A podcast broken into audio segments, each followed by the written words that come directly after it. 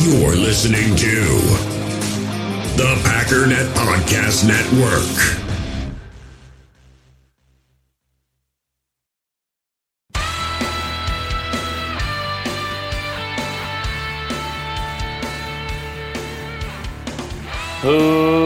Ladies and gentlemen, welcome once again to the Packernet Podcast. I am your host and resident panelist, as always, Ryan Schlip.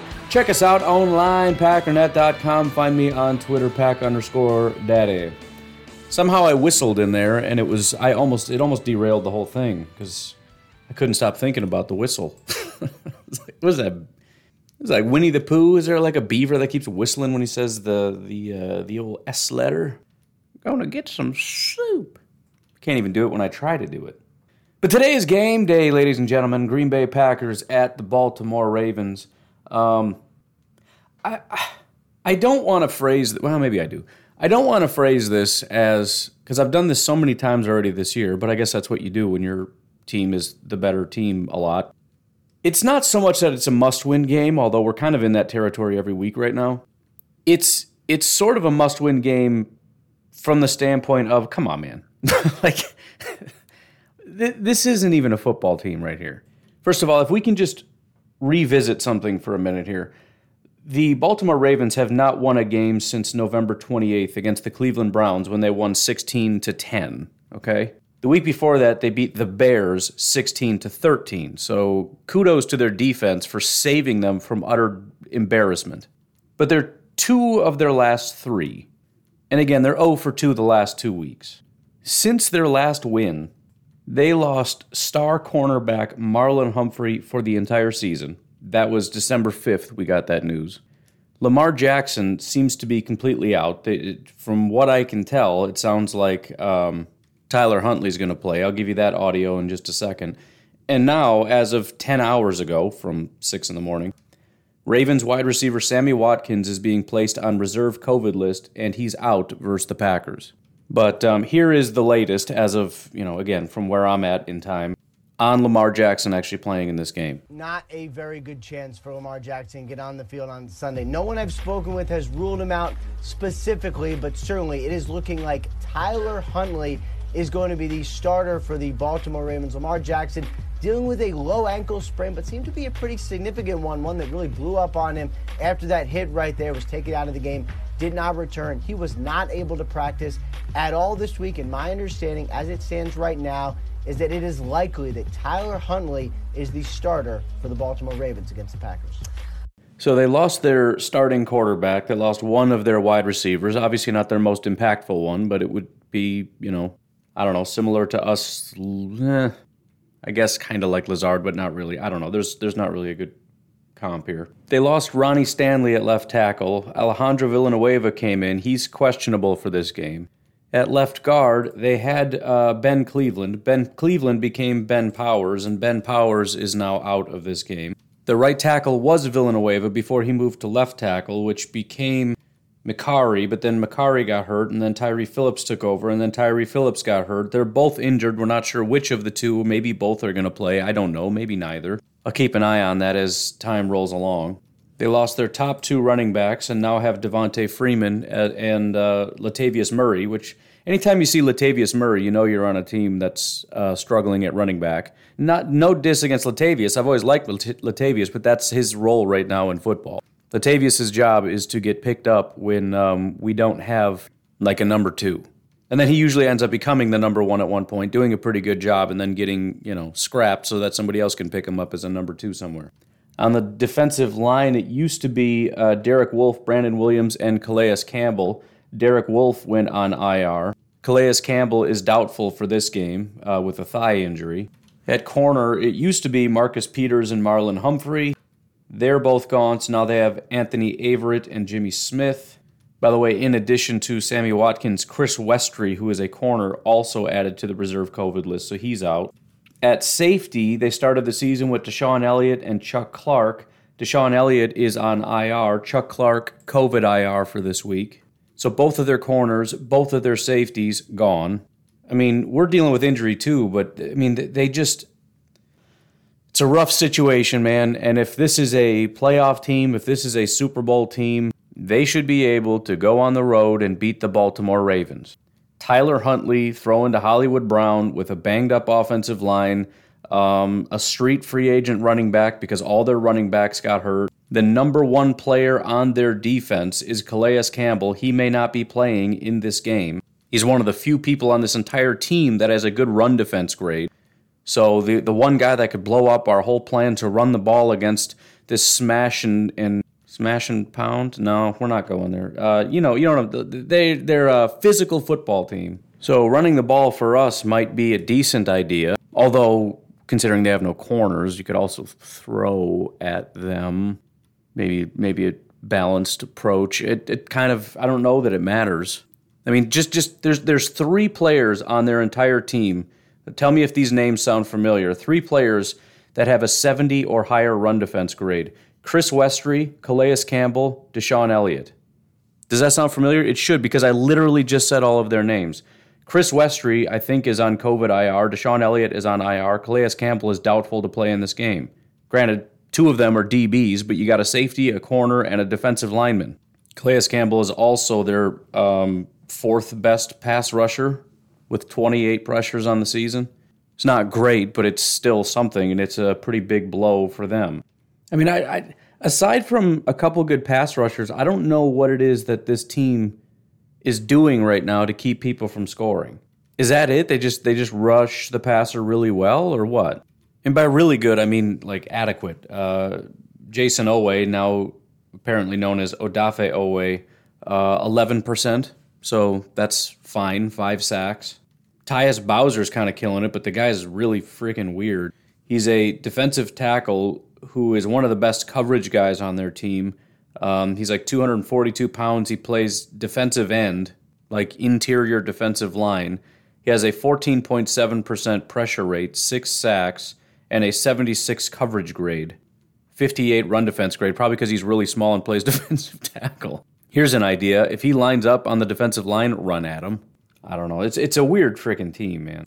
For example, if you look at their best coverage grades, um, Oweh, Jayson Oweh, the edge rusher, is number one with a 90 coverage grade. So he drops into coverage a lot, apparently doing a great job. Kevin Seymour, who's a, safe, a corner that never plays. Justin freaking Houston, another edge rusher that's like 500 years old. Tyus Bowser, the defensive lineman. Brandon Williams, the defensive lineman, Josh Bynes, the linebacker, Calais Campbell, the defensive lineman. He's only done it once, but still, we're going by grades here. Geno Stone, who's a safety that hardly ever plays. Pernell McPhee, another edge rusher. Kristian Welch, a linebacker. Marlon Humphrey, who is no longer playing. And then you get to Jimmy Smith, all the way down here to 12th. The 12th best coverage guy is the only guy that actually plays in a coverage role. 62.4 overall grade. I think the only thing Baltimore really has to hang their hat on here is their home record. Um, on the road is when they've really been struggling, although on the road has been also recent. But, anyways, they're still 5 and 1 at home, including their most recent uh, Week 12 and Week 9 victories over the Cleveland Browns and the Minnesota Vikings. There is one major problem here, though. I, I would be much more scared if um, they won these home games by dominating on defense, they really don't. The Cleveland Browns game was a you know 10 points given up by the defense. Also, week six against the Chargers, they only gave up six. Their other games, though 25 to the Colts, 31 to the Vikings, 35 to the Chiefs, and 41 to the Bengals. That one they lost, by the way. But the defense has been kind of terrible at home. Most of their really good games uh, defensively 17 points to the Lions, that was on the road. 7 points to the Broncos, that was on the road. 22 to Miami on the road. 13 to Chicago was on the road. 20 to the Steelers was on the road. 24 to Cleveland was on the road.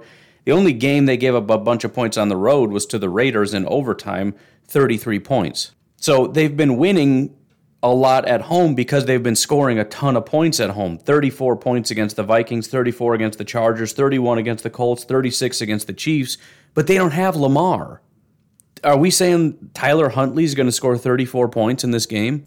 I mean, technically, Tyler Huntley did play against the Chargers when they scored 34, but um, Tyler Huntley came in and ran three times for 10 yards, is what Tyler Huntley did. Lamar Jackson was 19 of 27, 167 yards and a touchdown, as well as eight rushing attempts for 51 yards. He was the one playing in that game.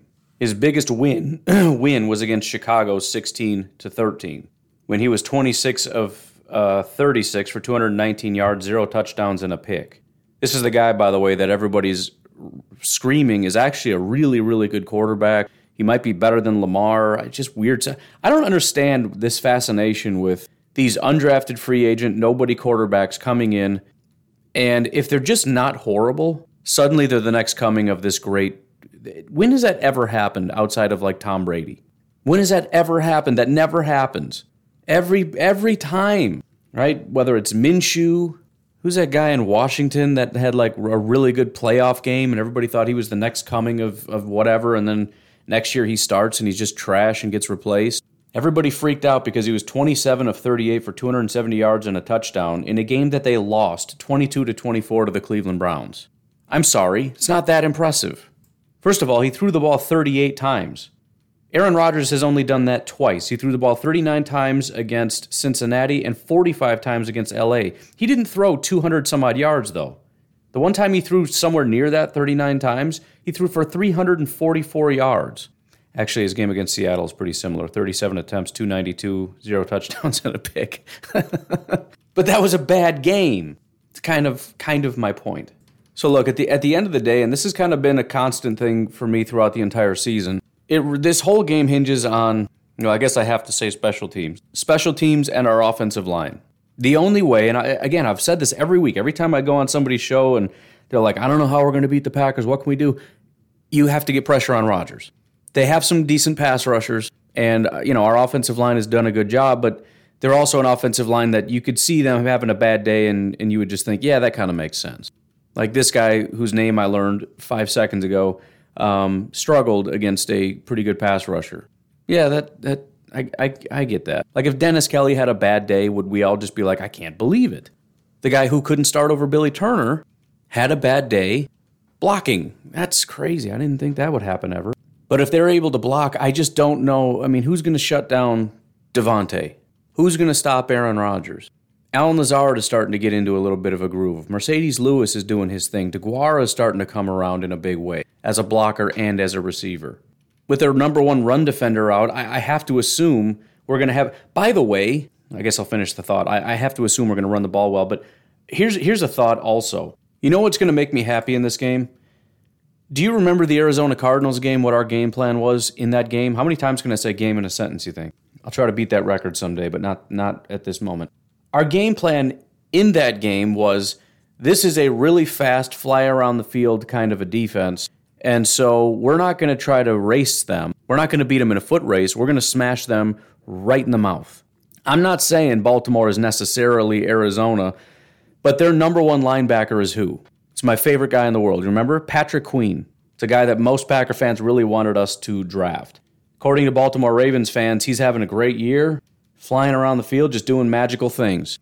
Patrick Queen is six foot one, 227 pounds, and he runs really, really fast. Do you think for one second I want to take Aaron Jones and try to get him around the outside against Patrick Queen? Absolutely, I do not. You know what I want to do? I want to take AJ Dillon and I want to smash him right in Patrick Queen's front two teeth.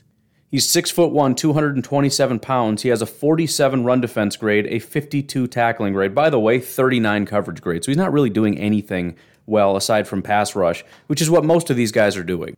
Most of these linebackers are not doing anything. Technically, he is getting better, though. He had a 29 overall grade last year. That's up to a 42. His 29 run defense grade is a 47. His 34 tackling grade is now a 52. And his 30 coverage grade is now a 39. So kudos. He's the second lowest graded defender on their entire defense. But again, they love him. Why? Because he's so athletic. Because he can, and, and, he has some good games. He had a 90 overall grade against the Chargers, an 82 overall grade against Cincinnati, an 82 overall grade against Miami. Occasionally, I think if you play to his strengths, he can really show up. But I don't want to play to his strengths. I don't want to play those stupid games anymore like we did against Tampa when we tried to run to the outside, but they have Lavonte David who runs blazing with blazing speed and can race us to the side and, and just take our guy out. Remember, we kept trying to get around the outside against fast linebackers and it didn't work? Don't do that. If we can create a crease for A.J. Dillon to run through, the next line of defense is Patrick Queen. In fact, the whole point of getting a guy like Patrick Queen typically is to let the guy run free so that he can make the play. Everybody else needs to get in, get hat on a hat, and he's the one that's going to run free so he can take the guy out. Cool. Let's do that. Let's play that game. I want to play that game. I want to play that game all day. Six foot one, 227 against AJ Dillon. Best of luck to you. Patrick Queen is ranked 66th out of 85 linebackers. By the way, Devin White is 76th. He's one of the worst in football. Uh, Devin Bush, who was another guy that a lot of Packer fans wanted, 80th. All these first round linebackers that everybody loves are always horrible. They're always just the worst. You know what else is funny? If you sort by run defense grade, he has a 47 run defense grade, which is horrible. He's 48th out of 85. He's kind of average. Linebackers, I swear this, and, and I think this is why a guy like AJ Dillon is so valuable. All of the linebackers that are coming out right now are these smaller, faster guys, and they're all horrible. Only 23 linebackers in the NFL have a 60 grade as far as run defense or higher. That's it. 23 out of 85. Only 11. These are linebackers. Remember, remember back in the day when linebackers, your whole job was to be really good at stopping the run? That was like a major part of your job. Only 11 have a 70 overall grade or higher. Only four, De'Vondre Campbell is one of them, has a 80 overall grade or higher. Only one, Alexander Johnson in Denver, has a 90 overall grade against the run. Linebackers as run defenders. Good lord. Pass rushers, though, oh man, we got some pass rushers. 60 out of 85 have a 60 overall grade. Most of them do quite well. 70 overall grade, you got 19. 19 different guys with 70 overall grades.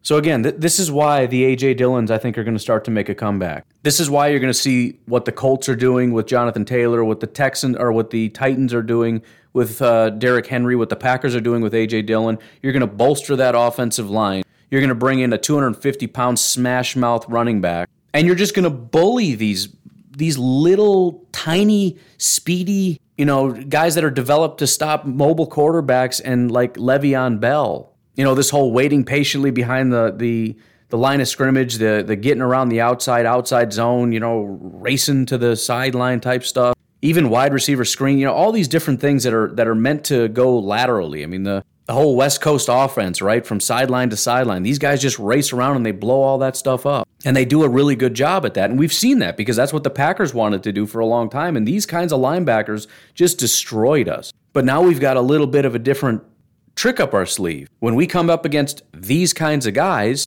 and granted, it's it's not just one guy that you got to worry about. I mean, if they've got a tough defensive line, maybe it's still not going to work anyways. But if they don't, if this is primarily what you do, is you try to stop these speedy, you know, smaller running backs. You know, no offense to Aaron Jones, but this is not his matchup. Not that he can't do it, but it's just it's a much. If you can get a situation where AJ Dillon is hat on a hat with a guy like Patrick Queen, dude, that's just come on, man let me ask you this. His lowest run defense grade, I'm just going to throw out a couple teams here. Do you think it was against Miami, Chicago, um, Detroit, Pittsburgh, or Indianapolis? It was Indianapolis. It was his lowest run defense grade, 27.0. You know what his best run defense grade was? It was against the Miami Dolphins. You know who their number one carrier was in week 10? Myles Gaskin. Myles Gaskin is 5'10, 193. You get it? Their other running back is Salvon Ahmed, 5'11, 196. Those are their running backs. Patrick Queen lit them up. These are fast, agile, run around in circle type, type running backs. They didn't do well against Patrick Queen. Not that they do really well against anybody, but Jonathan Taylor, 5'11, 221. Now, to be fair to Baltimore, he still didn't do very well against Baltimore. It's still a tough team to run against, but the point is, I think that's what you end up doing. I think that ends up being your strength. And I have a feeling that's what we're going to end up doing a lot of today. That is, you know, when we run the ball, because again, um, this is a defense that is pretty bad against the pass and is down a bunch of DBs, and we have Aaron Rodgers and Davante Adams. So probably a lot of passing. But again, when we run, I think it's going to be a heavy dose of AJ Dillon. And I just, I just, I just hope it works. You know what I mean? If it doesn't, then you get into that situation where I think the Packers are really going to want to throw all the time because the, the advantage is so strong in their favor. And if, if you know you start forcing it, it doesn't matter who you're playing; it just starts to get ugly. But if it's working and you can just kind of do whatever you want, it's game over. So I, I think it's important that we can run the ball well. As much as, you know, coming into the game plan, most people are going to say, just throw it, dude. Yeah, I get that. But you got to be able to run the ball. You got to be able to threaten. You got to be able to slow the pace. You got to be able to grind out a drive. I just want to see it working. And again, it's going to be important because this is technically one of the better run defense teams, despite, you know, again, if Calais, Calais Campbell is out, that makes a big difference in, in what version of this defense you're getting. Anyways, the, the, the Packers outmatch the Baltimore Ravens in, in sort of every capacity. Now, that's not to say that it's they're so bad it's kind of a trap game. I don't think so. I think considering it's on the road, it's an uncommon opponent. Um, you know the the how close we are to the playoffs. I, I, think we're kind of out of trap game territory because of how serious every game is and the implications of every game, and trying to stay ahead of the pack as far as winning the NFC. I think they understand uh, the reputation of the team, the record of the team, uh, the tenacity of the defense, et cetera, et cetera. Um, I don't think that that's necessarily a concern as far as the the Packers not taking it seriously, but they're the better team and they need to show up and they need to be the better team. And, and again, obviously, the special teams is a massive concern. I mean, if we do what we did last week, which is continually give them short fields, if they start at the 40 yard line every time and we're starting at like the 10 yard line, and you know throw in a couple points here and there because we allow them to get a kick return or we fumble a, a punt return or whatever the case may be suddenly it becomes a game. But I think if special teams can just be adequate, just don't be the worst thing ever. I want Mason Crosby to do his absolute best, and if he can't do it, find somebody who can kick that thing out of the end zone. Just if they can start at the 25, I trust the defense. Just make him start at the 25. I'm fine with that every single time. I just think he can't do it because there's no way our special teams. Co- I shouldn't say that. Who knows what he's telling him to do? But I would say there's no way they're telling him to kick it to the one, right? Or you know, within two yards of the, however far in they're willing to take it out, which is probably pretty far considering the special teams unit they're going up against. But I'm really just not asking for much. Just, just don't be awful. If we could start even around like the 20 and they could start at the 25, I'll take that. And I think we win the game just flat out. But if you give a team a handicap where they have 20 less yards to go to score touchdowns and field goals, that's, I mean, it's just, it's a massive advantage in a game. But Anyways, uh, why don't we take a break? We're going to come back, look at a few of these other games. I'll give my score prediction for the Packers Ravens as well as some of these other games. I don't know about score prediction necessarily, but we'll talk through them, the implications, and how important they all are. Um, if you'd like to support the podcast, you can do so at patreon.com forward slash pack underscore daddy. There are some other options. If you'd really like to know, you can reach out. Otherwise, we'll take a break. We'll be right back. Hey, U.S. Cellular customers, I've got good news, so don't hit skip forward just yet. I'm talking about their special customer event, Us Days. What's Us Days? It means exclusive offers just for their customers, just to say thanks, like up to $1,200 to upgrade to any new phone. No, I didn't just misread that. That's up to $1,200 off. They must really like you. Us Days at US Cellular, exclusive offers just for you, just to say thanks. Right now, US Cellular customers get up to $1,200 to upgrade to any new phone. Terms apply. All right, I guess we can start off with the Carolina Panthers and the Buffalo Bills.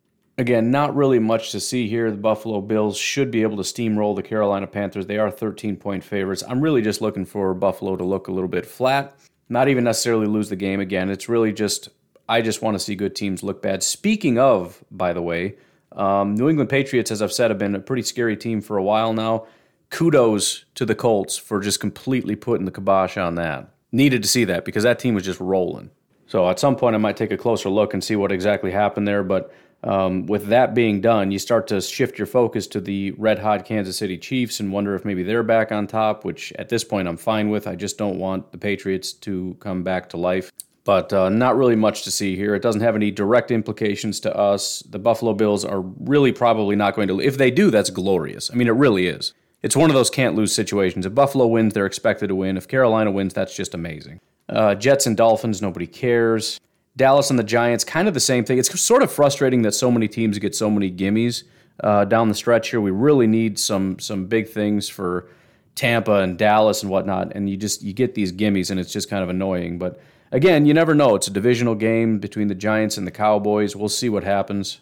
Dallas has been somewhat less than impressive since basically their bye week, kind of similar to Baltimore. Actually, went started five and one and have been kind of iffy ever since uh, losing pretty handily to the Denver Broncos. That was right after barely beating the Minnesota Vikings. Um, they smashed Atlanta, and then they lose to Kansas City, only scoring nine points. They lose to the Raiders 33 36. Um, they beat the Saints by 10, and then they beat Washington by 7. So, again, fully expect them to beat the Giants, but I don't know. I, I It's kind of probably the same thing as Buffalo. They're going to win, but I just want them to not dominate, I guess. Because that is one of the nightmare scenarios, is getting to the NFC Championship with Dallas and having um, the Dallas Cowboys and Mike McCarthy get to the Super Bowl by stepping on our head. That would just be one of the worst possible scenarios. There's a lot of bad scenarios out there. Tennessee Titans, Pittsburgh Steelers don't really care. I kind of just, it's, you know, again, just would like to see them look not great. Texans, Jaguars, battle of the uh, battle of the draft position for that game. Would be interesting to see if Jacksonville gets a little bit more life in that game, having lost their head coach. I would bet they do. I bet they win that game. Arizona Cardinals against Detroit. I mean, you know, again, I don't know. I don't really know what to say about that. We need Arizona to, to lose, and they get one of the easiest games they could possibly get.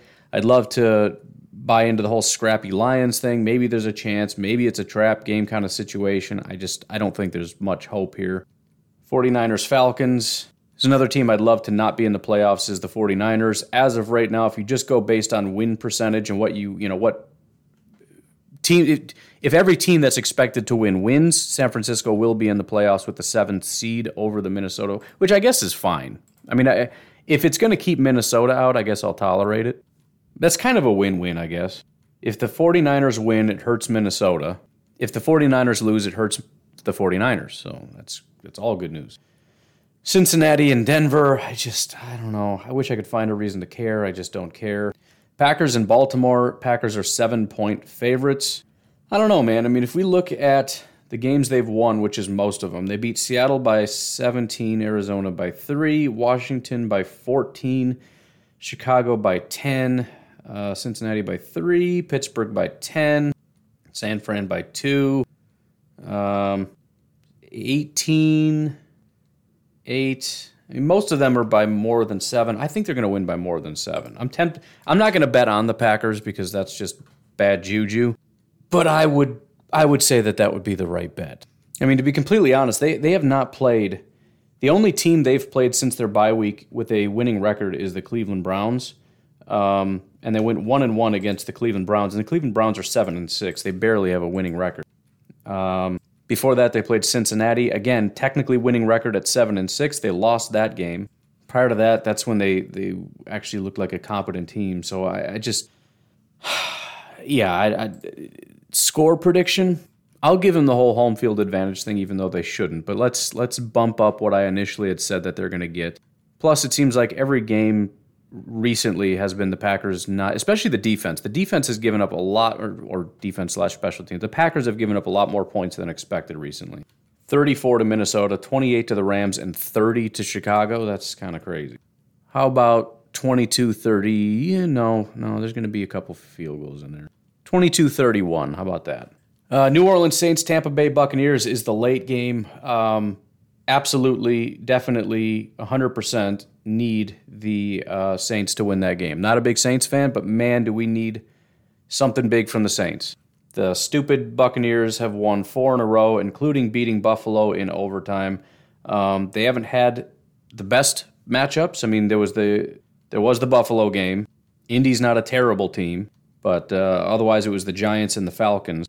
And the last time they played the Saints, they did lose to the Saints 36 to 27. Um, so, although this one is going to be in Tampa, still just really, really, really, really, really need that to happen. But that's about it, man. We got uh, we got some what Tuesday games too. Today's the 19th, so the 20th. I thought there were Tuesday games. Yeah, so Monday is Cleveland and Las Vegas, and then Chicago and Minnesota, which just man, do I want to watch that game. Too bad it's Monday at 7:15, so I'm going to watch about 10 minutes of it and go to bed. So crazy. We got Saturday games. We got early Monday games. Four o'clock, which is is that four my time? Yeah, four o'clock Central Time on a Monday. So that's right when I get home. Man, I wish the Bears Vikings were when I got home. Then we got Tuesday at six. We have two games at 6 p.m. That's just weird but Philadelphia and Washington, and then LA and Kansas City. And then two days later, we have Thursday, which is 49ers Titans. Then two days later, we have, well, Christmas, where we'll have the Packers and the Browns and the Cardinals and the Colts, and then Sunday, and then Monday. just, it's a lot of football, man. And we get an extra week of football, so it's not even like, well, you know, then there's only one more week. No, man, we got week 17. Unfortunately, there's no Saturday or any crazy stuff. It's, in fact, there's no Thursday either. So it's all Sunday games and then uh, one Monday game. And week 17 is even in January. So we're in January and we got two weeks left. So weird. I remember January used to just be, that was just playoffs. So we got January 9th. We got Packers Lions and a bunch of games and they're all Sunday. There's no Saturday, there's not even a Monday. So it is a Sunday marathon. There are 12 noon games, and then one, two, three, four afternoon games, and that's it. There's not there's no night games, there's no Thursday game, there's no nothing. So they're they're getting everybody in and out of here and going home. Then we get to sit and stew until the playoffs. Which by the way, again, if if if everybody that's expected to win wins, the way that the playoffs are seeded right now, the Green Bay Packers are the number one seed. Tampa's number two. Arizona's number three. Dallas is number four. LA is number five. New Orleans is number six. San Francisco is number seven. So we would get home field advantage and a bye week. Um, the San Francisco 49ers would travel to Tampa Bay. Um, we would assume Tampa would win that game, but who knows? The New Orleans Saints would travel to Arizona, probably going to be an Arizona thing. And then LA would travel to Dallas. That one's a little bit more up in the air. We'll see what happens. But we would get, as the number one seed, the lowest seeded team that wins comes to Green Bay. So it would not be Tampa. The only way it would be Tampa is if, or it wouldn't be Tampa, but the only way we would play anybody of this game is if San Francisco won. If San Francisco wins, they come to Green Bay automatically. If San Francisco doesn't win, then it would be the Saints. If the Saints don't win, it would be the Rams. And then after that, it would be Dallas. So we will not see Arizona or Tampa Bay. If the San Francisco 49ers do lose, Washington takes that spot. And bear in mind, this is assuming Minnesota wins. So they're they're so far out of this right now that they would need uh, let's see if Washington I have Washington winning, so if Washington loses, then it's then the Saints become the number 1 uh, the number 7 seed the Eagles go to the number six seed because they would have to beat Washington. So that's the problem is, okay, Washington loses, so that should bump up Minnesota. The problem is, what really happens is the Eagles have to win, which bumps them to the sixth seed, which moves New Orleans to the seventh seed. And you say, well, what if the Saints lose? Well, if the, the Saints already are planning to lose against Tampa. so there's really nothing that can happen this week that would bump um, anything around too much as far as Minnesota getting into the playoffs. If Tampa Bay loses, which would be great, it doesn't change a ton other than obviously our number one seed is more secure, but it really just switches. Arizona becomes the number two seed, which again is, is great because we can be tied with Arizona and still have that number one seed. Um, if we tie with, actually, that's not true because we're tied with Tampa here and we're the number one seed. Anyways, uh, again, it, for our sake, we just got to win out. That's it. If we do end up losing this game, we would actually fall to the number three seed because Dallas is Dallas is a team that beats us in a tiebreaker. So Tampa takes the number one seed, which makes me sick. Again, assuming they win. Dallas, assuming they beat the Giants, which is a fair assumption, uh, they would be the number two seed. We would be the number three seed in this scenario. Um, and if we go back to Washington having won that game, we would have New Orleans coming to Green Bay. God, I just knew it, man. I knew it would be something like that where that one team, I just I can't handle that. I know it shouldn't matter because the Saints are not the same Saints and they're not very good and we should be able to beat them, but it just it's just a weird thing, man. I, I can't get past the superstition of it. I don't want them. Although I don't want Tampa either. And I'm kind of scared of San Francisco for that reason. And I'm terrified of Dallas because I just don't want Dallas to beat us in the playoff. And Arizona is an NFC West team, and NFC West teams always scare us in the playoff. I think the only team I want to face is the Rams. That's it. And I don't even want to face the Rams. I'm scared of the Rams. I'm scared of everybody because I don't want to lose because I just I can't handle it. But we seem to beat the Rams, so that would be fine. We, it would probably be fine to face the Vikings too if they were able to actually get back into the playoff race.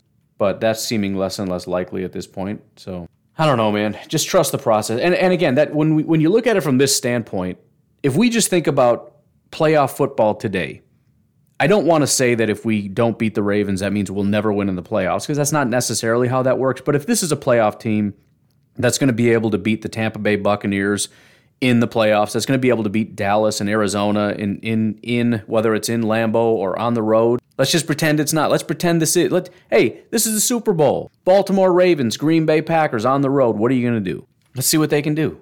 By the way, it is 42 degrees in Baltimore today, which is uh, compared to Wisconsin, it's not that bad. 42 is not that bad. Granted, we just had 60 not too long ago, but we're, we're back into the 30s, so 42 is, is not bad. Uh, wind is 14 miles an hour with 22 mile an hour wind gusts. That's uh, it's a little breezy, but not the worst. So Anyways, that's all I got, man. The Packers are the. I mean, it's, it's going to be the same story every week. The Packers are the better team. Let's see if they can just show up and, and not shoot themselves in the foot. That's all they got to do. If they if they can just continue playing without shooting themselves in the foot, looking right at you, special teams, they're going to win out. They're going to get the number one seed, and we can start focusing on uh, what to do from there. But go pack, go! I'll talk to you tomorrow for hopefully victory Monday. Have a good one. Bye bye.